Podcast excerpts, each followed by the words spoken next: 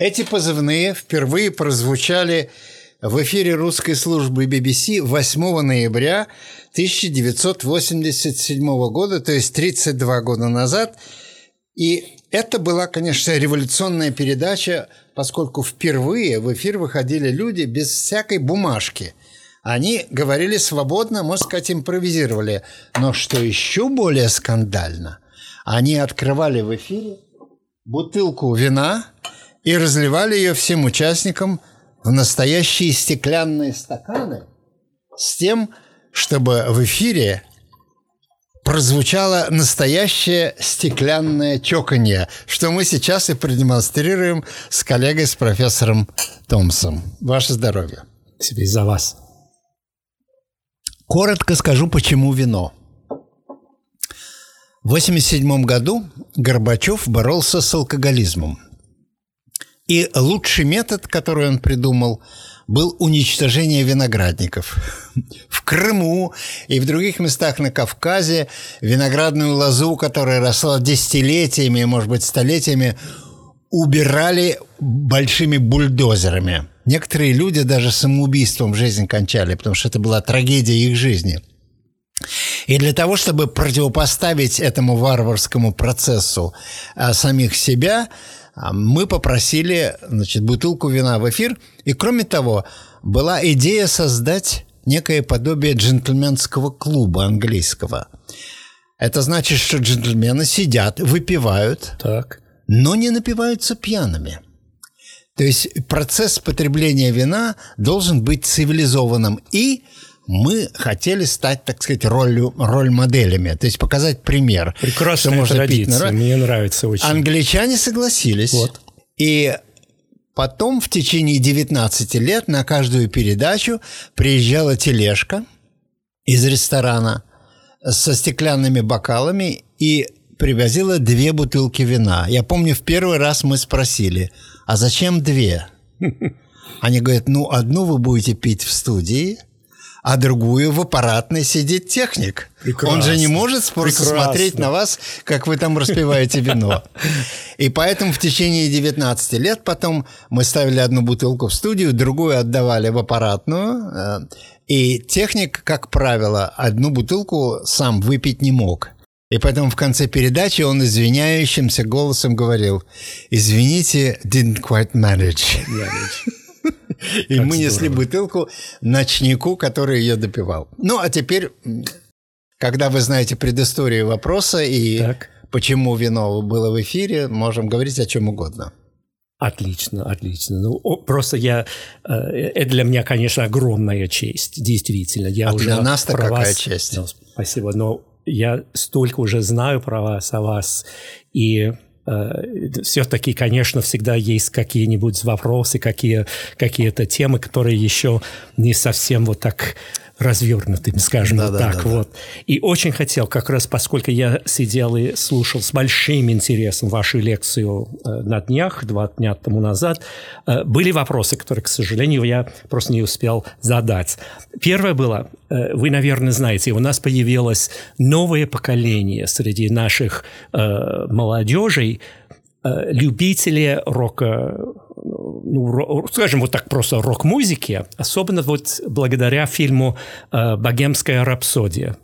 Bohemian Rhapsody, mm-hmm. как у нас говорится. То есть это не только про группу Queen, но есть есть очень хорошие вот кадры э, концерта Live Aid 1985 года. Mm-hmm. Вот.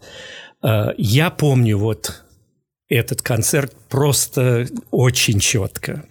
И то, что группа советская «Автограф», «Автограф» появилась в первый раз в эфир, в прямом эфире, э, мы все так боялись, я помню, что мы там сидели, э, говорили уже вот так, э, вот через, буквально через 2-3 минуты уже будет вот группа прямо, прямо трансляции из Москвы, автограф, и вы все увидите. Ну, а мы думали, что нет, ни в коем случае никак это не...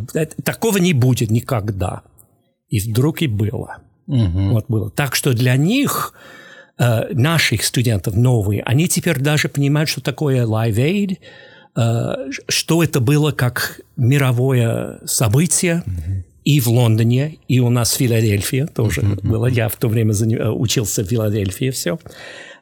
И вот, мне вот такой вопрос. Поскольку вы были уже в Лондоне, какое там было впечатление? Там Уэмбли Стадиум, да? Ну, конечно, да. Вся страна и, поднялась, и вдруг... собирали деньги и все. Да. Но я вам про автограф могу отдельно вот рассказать. Именно, вот именно. Они я... когда приехали, естественно, связь с BBC тут же была установлена. Так. Я с ними встречался. А главный человек там был такой Дмитрий Ситковецкий, он гитарист. Да. Он вообще, по-моему, на скрипке учился играть. Это вообще очень музыкальная семья. Угу. И его дядя Ситковецкий – большой симфонический дирижер, с которым я тоже встречался и делал передачу.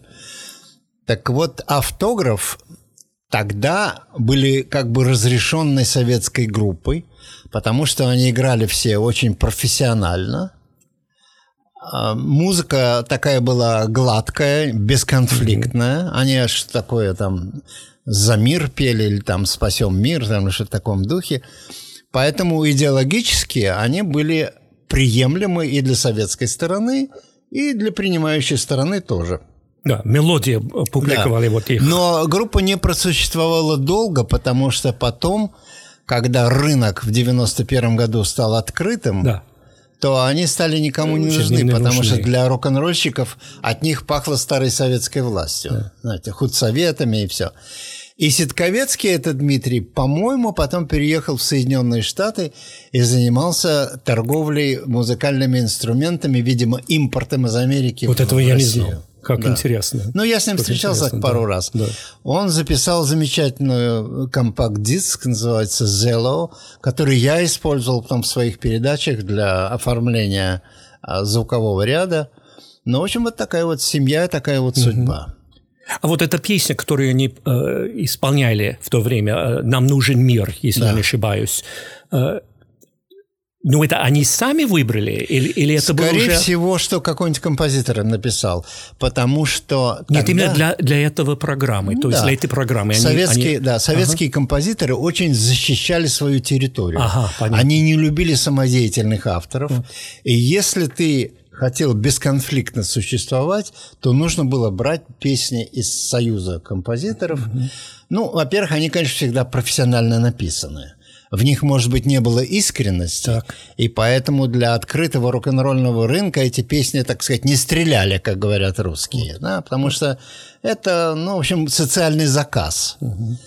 И все понимали, что Советский Союз еще со времен Сталина каждый день призывал к миру, но в это же время три раза в день готовился к войне. Конечно. Понимаете? Конечно, да. Поэтому была такая шутка. Мы будем бороться за мир так, чтобы камня на камне не осталось.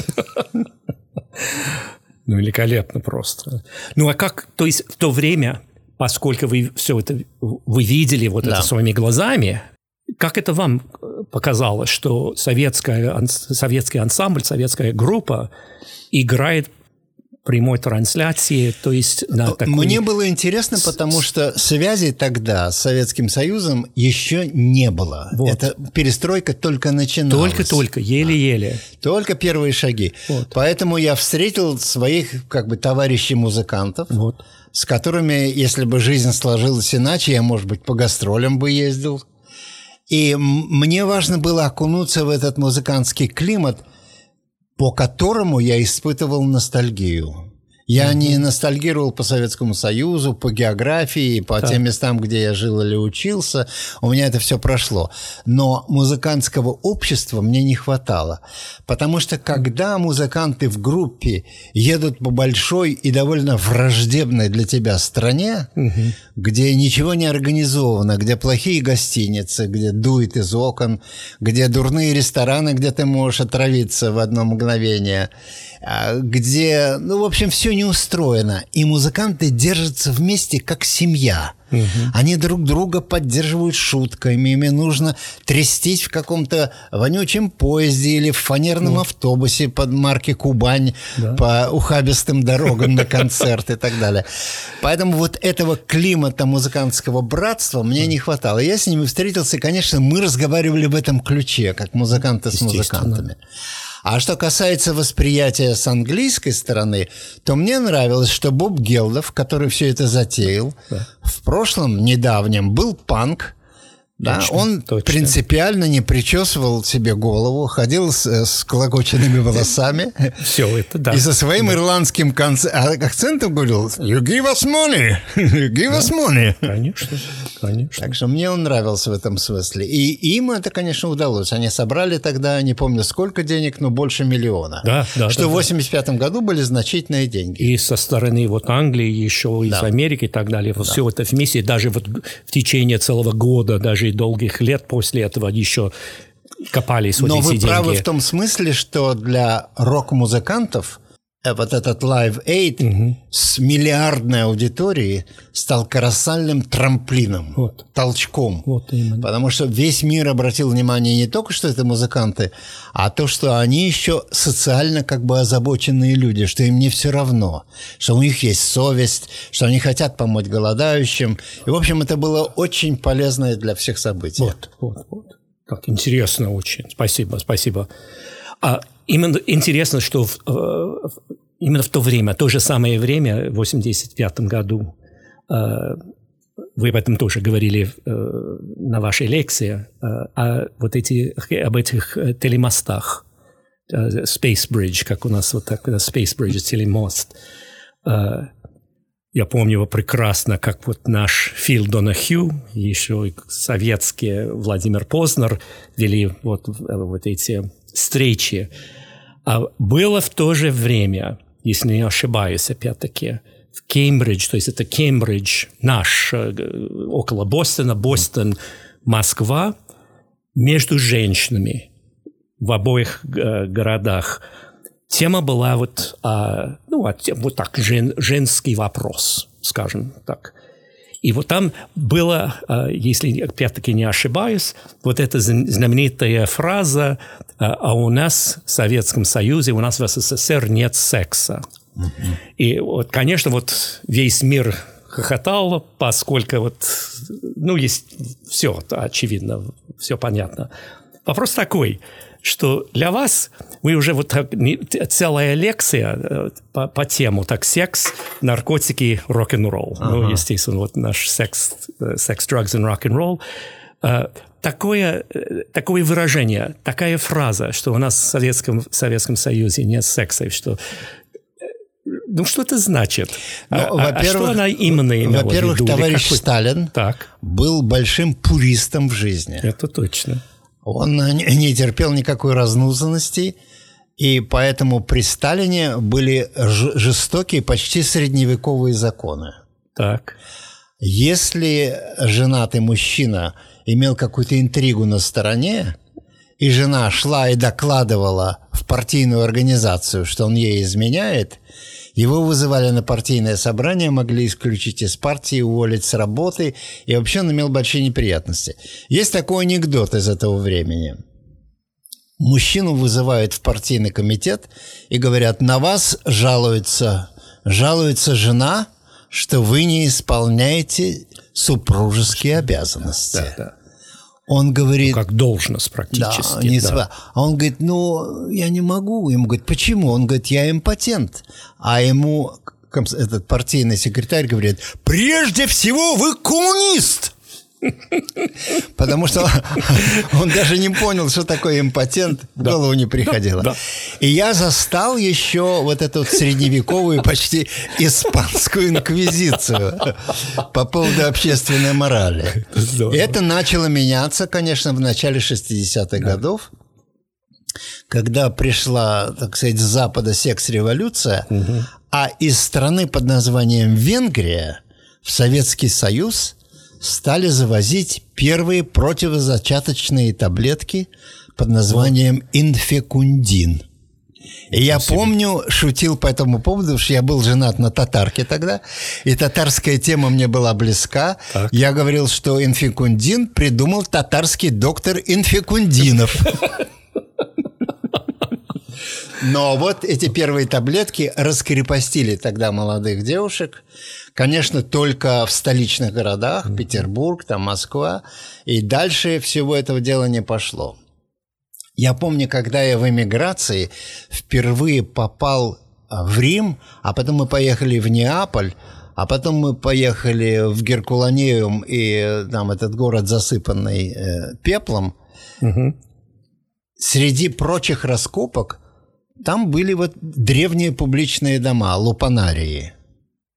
И в этих лупанариях мы, советские иммигранты, увидели ну, то, что сейчас называется порнографией. То есть э, различные Вау. там вот картинки, да, позы. Да, да. И я помню, что я в письме написал, что Древний Рим и вот эти вот раскопанные, значит, э, под, погребенные под э, вулканом эти люди, да.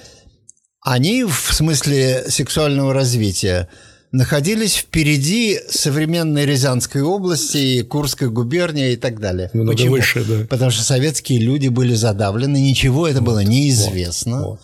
И поэтому и культура личных отношений и семейных из-за этого очень, так сказать, страдала, как мне кажется. Хотя, может, я не прав, потому что с раскрепощением э, нравов э, и семьи стали рушиться. Mm-hmm. Раньше были семьи покрепче. Ну, и для вас вот такие темы, то есть я имею в виду теперь вот э, программу в BBC, были какие запрещенные темы? То есть или, или вы или в то время, или сейчас можете выбрать что угодно э, с точки ну, зрения BBC тем. как большая корпорация в каком-то да. смысле слегка напоминает Советский Союз. Именно. А именно. Именно. Они вас как продюсера, как редактора угу. учат э, и воспитывают так. профессионально до такой степени, пока вы сами знаете точно, где находятся рамки. Угу. Скажем, опытный редактор в советское время – он даже не задумывался, что можно пускать, что нельзя. Это было у него как шестое чувство. А кто определяет э, эти рамки, где они находятся? Кто это определяет? Ну, начинают с общего принципа. Скажем, на BBC BBC начиналось в 1946 году э, русское mm-hmm. вещание. Да, да. И тогда же джентльмены, которые заправляли всем вещанием, они определили принцип – что можно критиковать идеологию, угу. можно критиковать деятельность правительства, но на личности переходить ни в коем случае нельзя. Понятно. Поэтому принцип Понятно. BBC это до сих пор сохраняется. А если вы включите советское телевидение, там они друг друга просто без конца кроют. А ты да. там идиот, да, ты да, там да, жулик и так далее. Да, так далее. Да. Вот это совершенно заходится за рамками дозволенного на BBC. И поэтому, если ты знаешь четко producers guidelines, что у нас называется, mm-hmm. то ты можешь свободно, с точки зрения русских, довольно рискованные темы поднимать. Mm-hmm. Но это будет в рамках того, что э, на BBC в корпорации дозволено. Интересно. И примерно то же самое было с советской стороны. Как я всегда шутил, что у вас можно, у нас нельзя. А что у нас нельзя, то у вас можно. Mm-hmm. Потому что ты в, в эфире можешь личные комментарии любые делать. А интересно, вот поскольку вы говорили про Советский Союз, а потом э, Англию, mm. а вы чувствуете какую-нибудь разницу между, скажем, вот Соединенными Штатами и Англией? Вы понимаете, в этом смысле. освобождение женщины, так. которое было провозглашено сразу после революции, привело к странным таким вещам. Почти все врачи, во всяком случае детские, были женщины. Угу. Да? Угу. Были типичные женские профессии, о которых американцы даже себе представить не могут. Например, штукатур и маляр. О. Это была женская профессия. А штукатура – это жуткая работа. Это угу. надо этот цемент или штукатурку. Поэтому были такие тетки с мощными руками, которые все это делали. Или, скажем, железная дорога. То, что у вас в Америке посылали людей на chain gang, uh-huh. да, uh-huh. вот эти вот слипы сделать, да, это да. все делали женщины у нас. Это была женская работа. Поэтому освобождение женщин иногда оборачивалось такими странными гримасами э, профессиональными. Но в общем и целом женщины чувствовали себя уверенно. Например, учителя начальных классов почти все были женщины, половина учительского состава были женщины, да. в музеях очень много было женщин всегда, а в театре на обслуживающей стороне и так далее и тому подобное. Поэтому э, вопроса о равенстве прав с мужчинами не возникало, потому что женщины как бы достаточно имели поле для своей деятельности. И даже слишком много, потому что как в маляры мужчины не шли, а шли, туда только женщин посылали. Но это не вопрос о, ну, о деньгах, опять-таки, что это просто разные зарплаты для такой же работы или или Вы нет? понимаете, мне кажется, в Советском Союзе а, вопроса разницы зарплат не возникал, потому что есть такое понятие, как штатное расписание. Да. Если да. вы, не знаю, там учитель младших классов, то у вас есть ставка, она для всех одинаковая. И вот это будет одинаково, Женщина да. или мужчина да. не имеет не никакого важно, значения. Не а в Советском Союзе не было рынка рабочей силы, угу. поэтому все работали. Угу. Да. И зарплата, в принципе, была довольно-таки однородная, одинаковая. Если, скажем, в сегодняшней Америке разница между самой низкой оплатой и угу. самой высокой исчисляется, может быть, в тысячных коэффициента, то в России это было 5. Да? А директор завода получал 500 рублей, а инженер получал 100. Ну, правда, уборщица могла получать 60.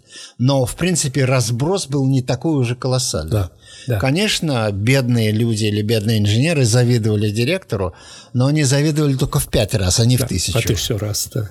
да интересно. Ну, из-за из всех этих, скажем так, щекотливых тем, какова была вот ваше любимое, скажем, на, на вашей программе? Вы э, вот, начался разговор, и вдруг возник возникла тема... Да, вы понимаете, мы начинали в 87 году, так. и мои любимые гости это были, как я их называю, знаменитые исторические предатели. Ну, а кто это? А Гордеевский Олег ага, Антонович. Ага у которого замечательная совершенно история. Так. А второй человек – это автор многочисленных военных исторических книг Виктор Суворов, угу. настоящее имя Владимир Резун, который был офицером ГРУ в Австрии. Угу и который бежал по своим там внутренним, у них какие-то были неприятности в ГРУ, и одна группа начинала поедать другую, и он просто, как сказать, спасался от всего этого э, внутренних разборок, и он бежал в Англию. Вот. Но с ним очень было сложно, потому что на нем было два смертных приговора. ГРУ предателей не прощает. И он знал, по, по примеру Пеньковского и других людей, так. что за ним охотятся. Вау. Поэтому, когда меня с ним познакомил Буковский, и мы договорились, что я поеду к Буковскому домой, где будет встреча с Суворовым. Буковский жил в Кембридже тогда. Mm-hmm. Я жил в Лондоне. Я заранее вышел из дома, сел в машину – а машина не заводится. У нее то ли аккумулятор сел, то ли стартер не работает, я не знаю. Я звоню Буковскому и говорю, машина сломалась, еду поездом, возможно, опоздаю. Вот я приехал, наконец, в Кембридж, пришел к Буковскому, там в саду сидит Суворов и нервничает. И он мне сказал, первая фраза, он говорит, послушай, Сева, в нашем деле или ты приходишь вовремя, или не приходишь никогда. Поэтому на встрече с Суворовым я больше никогда ни на минуту не опаздывал. Он мне Вау. объяснил, что в разведке в военной так. есть правило.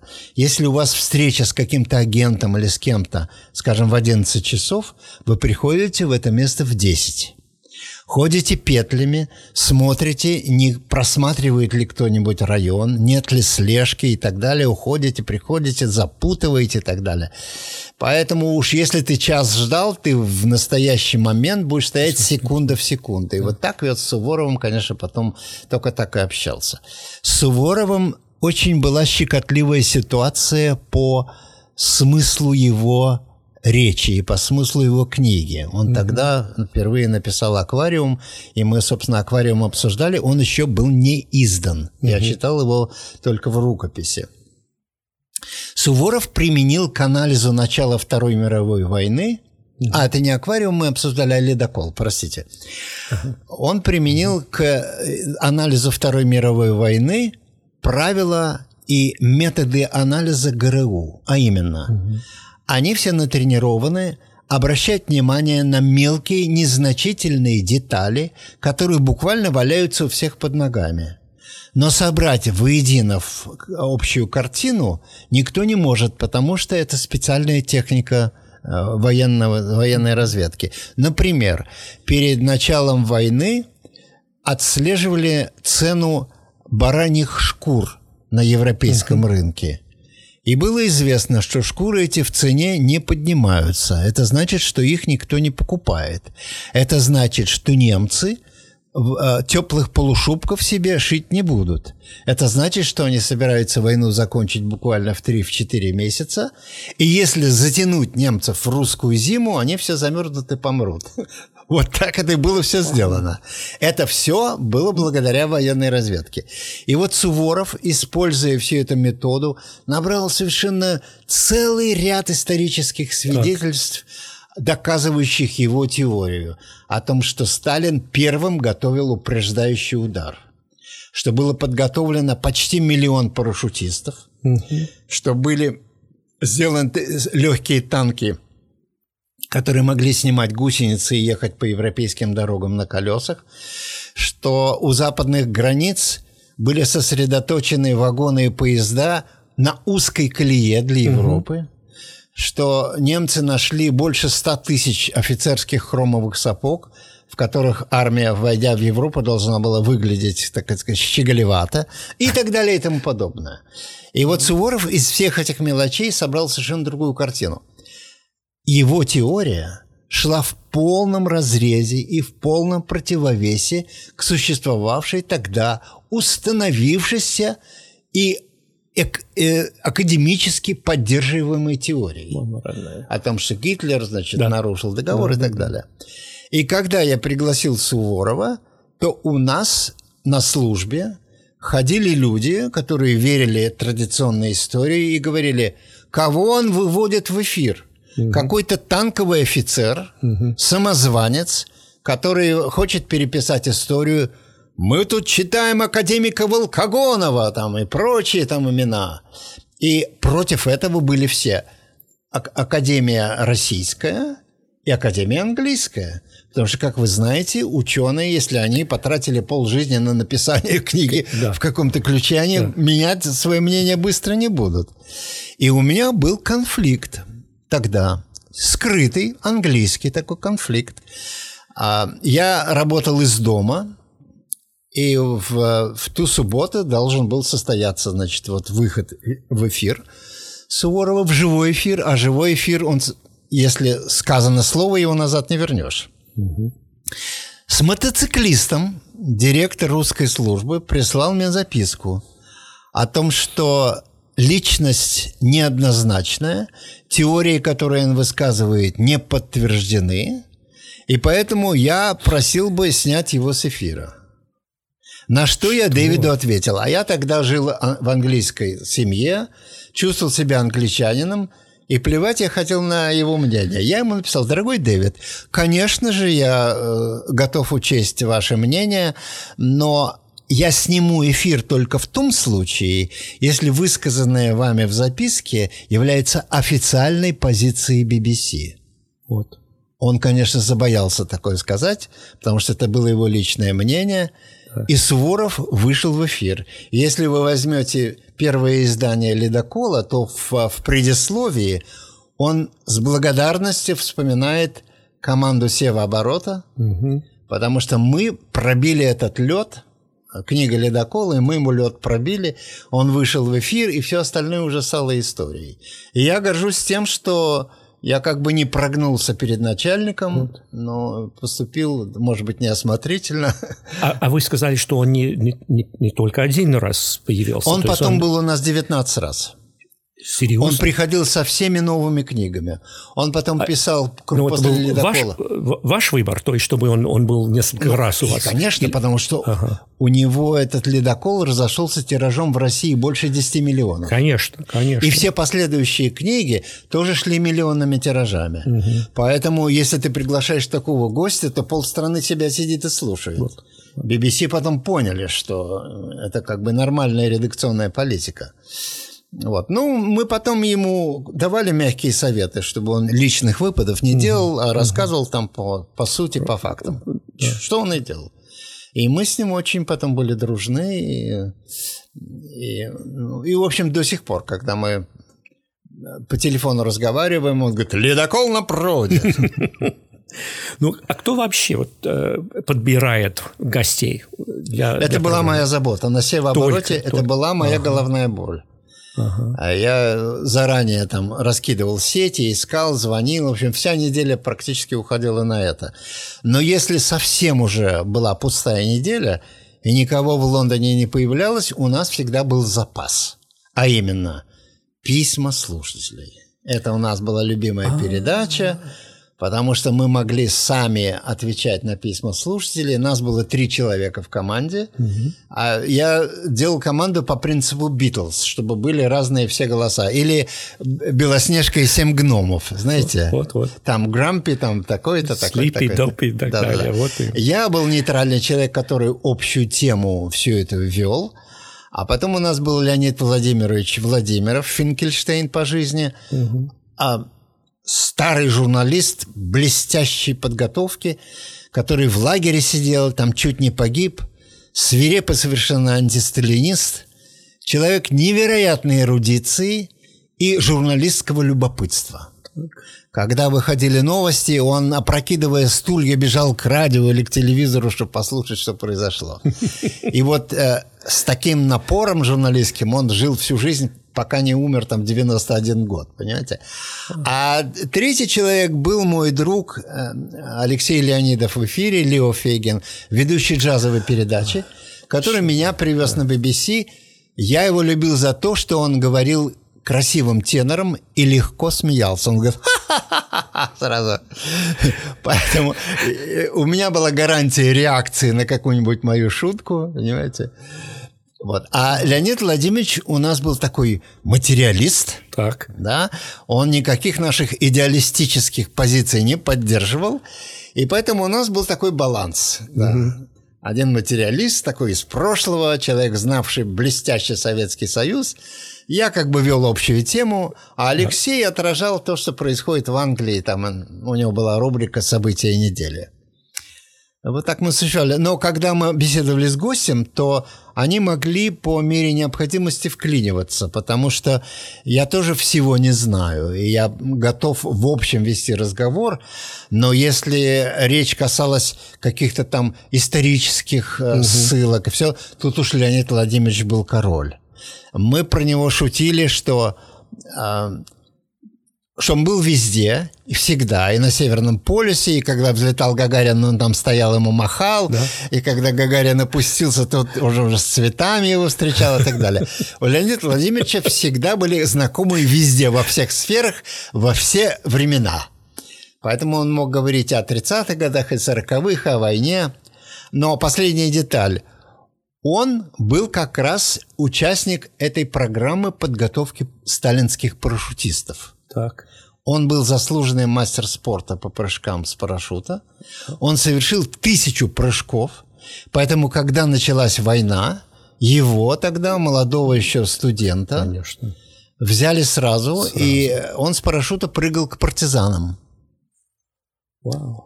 И оттуда потом, не знаю, как они его вывозили, но вот он за линию врага. Да, да, Надо да, над немцами было да, пролететь. Да, да. И он там рассказывал нам ужасные истории, я их пересказывать не буду, а то вы спать не будете. Ой, не надо, вот этого не надо только.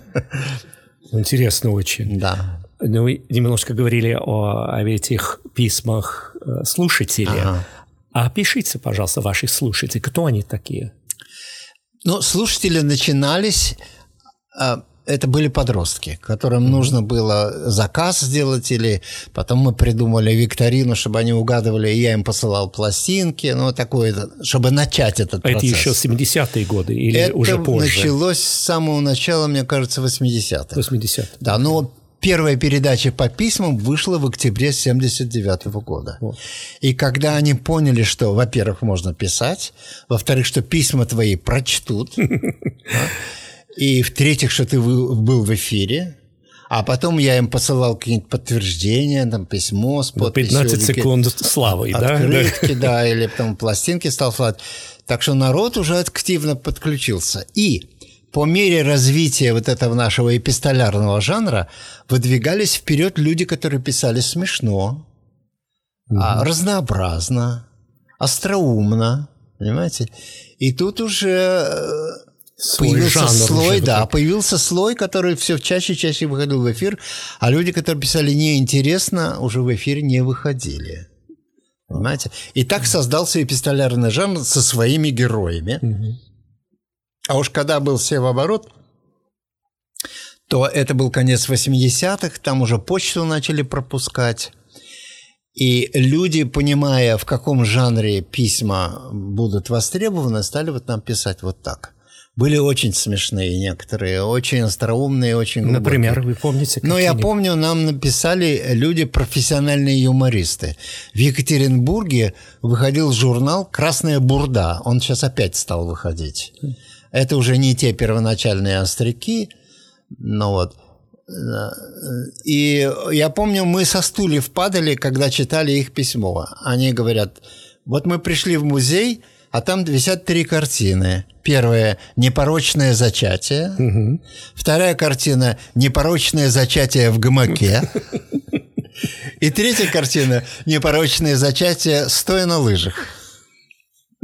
Все ясно, все ясно. В общем, вот такие вот люди. Это здорово просто. Ну и, конечно, живость эфира. Ну, во-первых, надо вспомнить, что «Севоворот» был первой передачей в живом эфире. Mm. Сейчас, когда весь российский эфир живой, мало кто вспомнит, что это была калька, что это была темплейт, mm-hmm. что это был шаблон, mm-hmm. по которому потом все развивалось. Ну, во-первых, там мы пили вино, там шутили, э, разговор был непринужденный, но он был достаточно подготовленный, потому что на первых передачах ход мысли все был прописан мной с продюсером. Он спрашивает вот это, потом переходит к этому и так далее. Приблизительно года два или три спустя я научился держать структуру всего часа в голове. Ну, уже как ну, вроде да. ток-шоу уже. Ну, это ток-шоу, да, но да. просто ты структуру всю уже ага, помнишь. Ага. И мы играли музыку, потому что или песни, или композиции, которые тему входили, угу. либо мы просто просили гостя что он хочет услышать и как это сопрягается с его историей. Так что там был элементы музыкальные и все. Ну и вот, конечно, передача была очень популярной, пока ее не прикрыли в 2006 году. Ну, а как, по вашему мнению, вот в чем включилась вот ваша популярность или популярность программой? Вы понимаете, если, если вы Соловья спросите, от чего он так красиво поет, он петь перестанет. Я понимаю. Вопрос, вопрос такой несправедливый, я да. знаю, но... но... Но секрет, в общем, состоит в том, что, э, во-первых, я до этого был на гастролях, там 12 лет, и я понимал аудиторию, на что она будет реагировать, на что нет. Мне очень важно было не оставлять людей равнодушными. Ага. Затем, во время гастролей я насмотрелся на судьбы молодежи и особенно молодых девушек, которые в провинции чувствовали совершенно себя ужасно. Это было почти как рабство. Хм. Мужики кругом, это мачо калча такая, знаете? Да, да, да. Все пьют, все девушек хватают руками, там, да, угу. с ними уже не поспоришь. Угу. А в провинциальных городах э, большие сплетни, если она с кем-нибудь встречалась, весь город уже знает, а на ней уже клеймо. И я наслышался жутких совершенно историй из женской жизни. Поэтому я к ним тоже очень сочувственно относился. И к молодежи. Поэтому я и старался их развлечь. Я старался им показать, что есть какой-то другой дружеский климат. Да? Угу. В общем, я к ним относился как к товарищам. И мне важно было, чтобы это было интересно и смешно. Не знаю почему. Но это вот, видимо, с гастроли у меня остался этот сильный импульс. Потому что каждую неделю я садился писать свои сценарии и э, очень мучился. Потому что надо было придумать что-то интересное, смешное. А я ни по возрасту, ни по жанру уже не в этой аудитории. Мне уже там было 40 лет, там за 40. И я Молодой себя все время заставлял. Вот, и у меня остались десятки то, что я называю амбарные книги. Такая барнбук, знаете, такая здоровая. Да, знаю. Куда фермеры записывают, да, сколько он пшеницы да. продал. Так вот, я записывал туда все черновики, что в голову придет и так далее. У меня были какие-то заделы и какие-то список возможных шуток. Там, так что такой, такой-то архив еще сохраняется. Ну, у меня да? на полке стоит, да, да. Здорово, это здорово. Ну, у меня всякие там шутки, например, совет электрикам. Надо сделать прививку от удара током. Хороший совет, между прочим. Или малярам. Это совет малярам, я говорю, есть хорошая краска, полосатая и клетчатая. И клетчатая. Понятно. Ну, или э, тогда в моде были плакаты, какой-нибудь рабочий стоит и говорит там молодежи там, приходите к нам, там ковать, там что-то бить и все. И у меня был проект такой, стоит бетонщик, человек, ага. который бетон льет. Да. Да. И, и он стоит вот перед этим жидким бетоном и говорит молодежи, «Сегодняшняя жижа завтра станет камнем!» То есть они молодые, не оформившиеся, они жижа еще, понимаете? Но они затвердеют, и они завтра будут руководить страной. Вот, понимаете, вот поэтому девиз бетонщика. Ну, как в настоящее время. А, а как часто вы еще бываете сейчас в России? Часто еще... Сейчас, э, сейчас такой уже сбор урожая. Угу. Даже не столько урожая, сколько уже торговля сухофруктами. Ага. Товарищ понимает. Вот. А родился новый жанр. Значит, дело было в Индии штат Гоа. Угу, угу. Там есть деревня Арамболь и длиннющий пляж длиной, там, не знаю, в 5 километров. Туда ездят русские зимовать. Приезжает каждую зиму тысяч двадцать человек. Да. Там дешево, тепло, да, конечно. много русских. Э, есть свой культурный центр, они устраивают концерты, там танцы, все. И вот туда, но там музыка эзотерическая. Туда люди ездят, которые могут э, траву покурить там или какие-нибудь йогой заниматься, какой-нибудь такой вот индийской эзотерикой. Mm-hmm. Туда приезжал Гребенщиков из аквариума. Он приехал, по-моему, один или там с, с каким-то одним музыкантом. И когда концерт прошел хорошо, у них там есть такой культурный центр, Эш называется, под открытым небом на берегу, на берегу реки, под деревьями, ну, тепло, красиво, огоньки мерцают, там какие-то художники рисуют волшебные картины во время концерта. И вот спросили Гребенщикова, Борис Борисович, а вот кого бы нам еще сюда пригласить? И Борис Борис почему-то, не задумываясь, сказал, а пригласите Севу, он вам что-нибудь тут расскажет. И мне организатор этот, Вася Аш, говорит, ты понимаешь, Сева, если гуру говорит что-то, не задумываясь, это надо выполнять. И они поэтому пригласили, пригласили, значит, нас. Мы с Ольгой поехали в далекую Индию, летели 10 часов. Гоа? Да. И там был концерт, ну, первый концерт такой не сформировался, он был комом, но потом родился жанр, и уже стало понятно, в какую сторону мне двигаться. И потом вот эти вот сухофрукты, которые мы назвали, они были уже потом в Болгарии, в Варне, Дюссельдорф, Берлин, Украина, Киев, Харьков, там Полтава. А потом были гастроли недавние уже по России. Москва, Санкт-Петербург и Екатеринбург. Причем уже вот российские гастроли организовывала профессиональная команда, владельца которой я знаю очень много лет. Он молодым человеком, его зовут Эд Ратников. Он молодым человеком приехал сюда, в Америку, и в Калифорнии работал с рок-группами, как Роуди. Таскал им ящики, да, все. Да. Поработал Класс, несколько лет, изучил угу. гастрольный бизнес, угу. приехал в Россию, открыл свое агентство. Сейчас это супер-мега-агентство. Вот они сейчас привозят в Россию а, немецкую группу «Рамштайн». Угу. Количество зрителей 60 тысяч.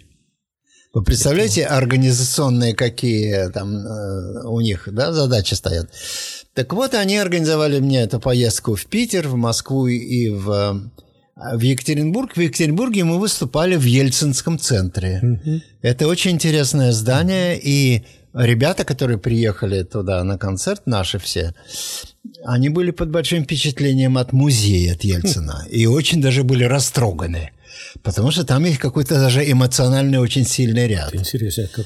Да, в Москве это был Центральный дом художника, который, да. говорят, у художников отнимают сейчас. Да. Вот, и в Питере был э, знаменитый Дом культуры газа. Ну, в общем, вот так вот родился жанр. И так меня по жизни как-то уже дальше внесет. Вот. А узнав о том, что есть такой жанр, подключаются другие люди. Так что мы будем смотреть. Будем. Сейчас на Украине происходят очень интересные события. Неизвестно, кого выберут. Но ясно, что будет какая-то перемена политического климата. И там есть люди, которые мне делали украинские гастроли. Вот они пробивают на телевидении, э, значит, с, телесерию называется «Знакомьтесь, Украина». Угу. Когда, скажем, вот джентльмены за границы, даже с претензиями на джентльменство, будет есть по разным частям Украины и знакомиться с тем, что скрыто для остальных. И я им еще предложил, что я буду активно изучать украинский язык во всех его региональных модификациях. Ну, там несколько фраз, предположим. Да, да. Ну, в общем, вроде бы канал согласился, но сейчас, поскольку выборы, на несколько дней все это тормозилось. Это я просто хочу сказать, что горизонты открываются совершенно разные, и никогда не знаешь. Ну, кроме того, вот здесь у нас есть э, вы будете тоже с ним встречаться, Сергей Панцирев, создатель и веб-мастер сайта seva.ru, где мы, в конце концов, открыли магазин. По принципу «плати сколько хочешь». Есть рекомендованная цена, а, там, скажем, аудиокнига там может стоить там 9,99. Но позавчера какой-то наглый человек купил эту книгу в трех копиях, заплатив один цент. Но мы не против этого, пожалуйста. Это очень прогрессивно. Принцип, что... принцип важнее, понимаете? Так. Но я даже не стал ему отвечать там обычные свои фразы «спасибо за поддержку». Я думаю, за копейку ты от меня письма не получишь. Но это о чем говорит? Что у нас есть маленькая коммерция потихонечку, книжечки продаются, мы не связаны с издательством. Книги а. все либо в электронном, либо в аудио виде, их скачал и слушай. Да? Поэтому сколько купит, все наше. Значит, просто все по принципе, да? Да. То есть платить что можешь. Сколько, сколько хочешь. хочешь. Да. Но был человек из банка, большой фан, Угу. Который даже заплатил какую-то сумму там с нулями, понимаете? Один раз такое было, но в виде подарка, знаете? Так что всякое бывает. Ну вот и такой наглый вопрос. А вы видите в новом поколении молодых русских следующего Сева Новогородцева? Есть, модный, будет уже... есть модный интервьюер, его зовут Дудь. Д-У-Д, мягкий знак, Дудь. Дудь. Но он э, нравится молодежи тем, что он задает непристойные, э, прямые, наглые вопросы. Вот. Типа, когда у вас последний раз был секс там или прочее.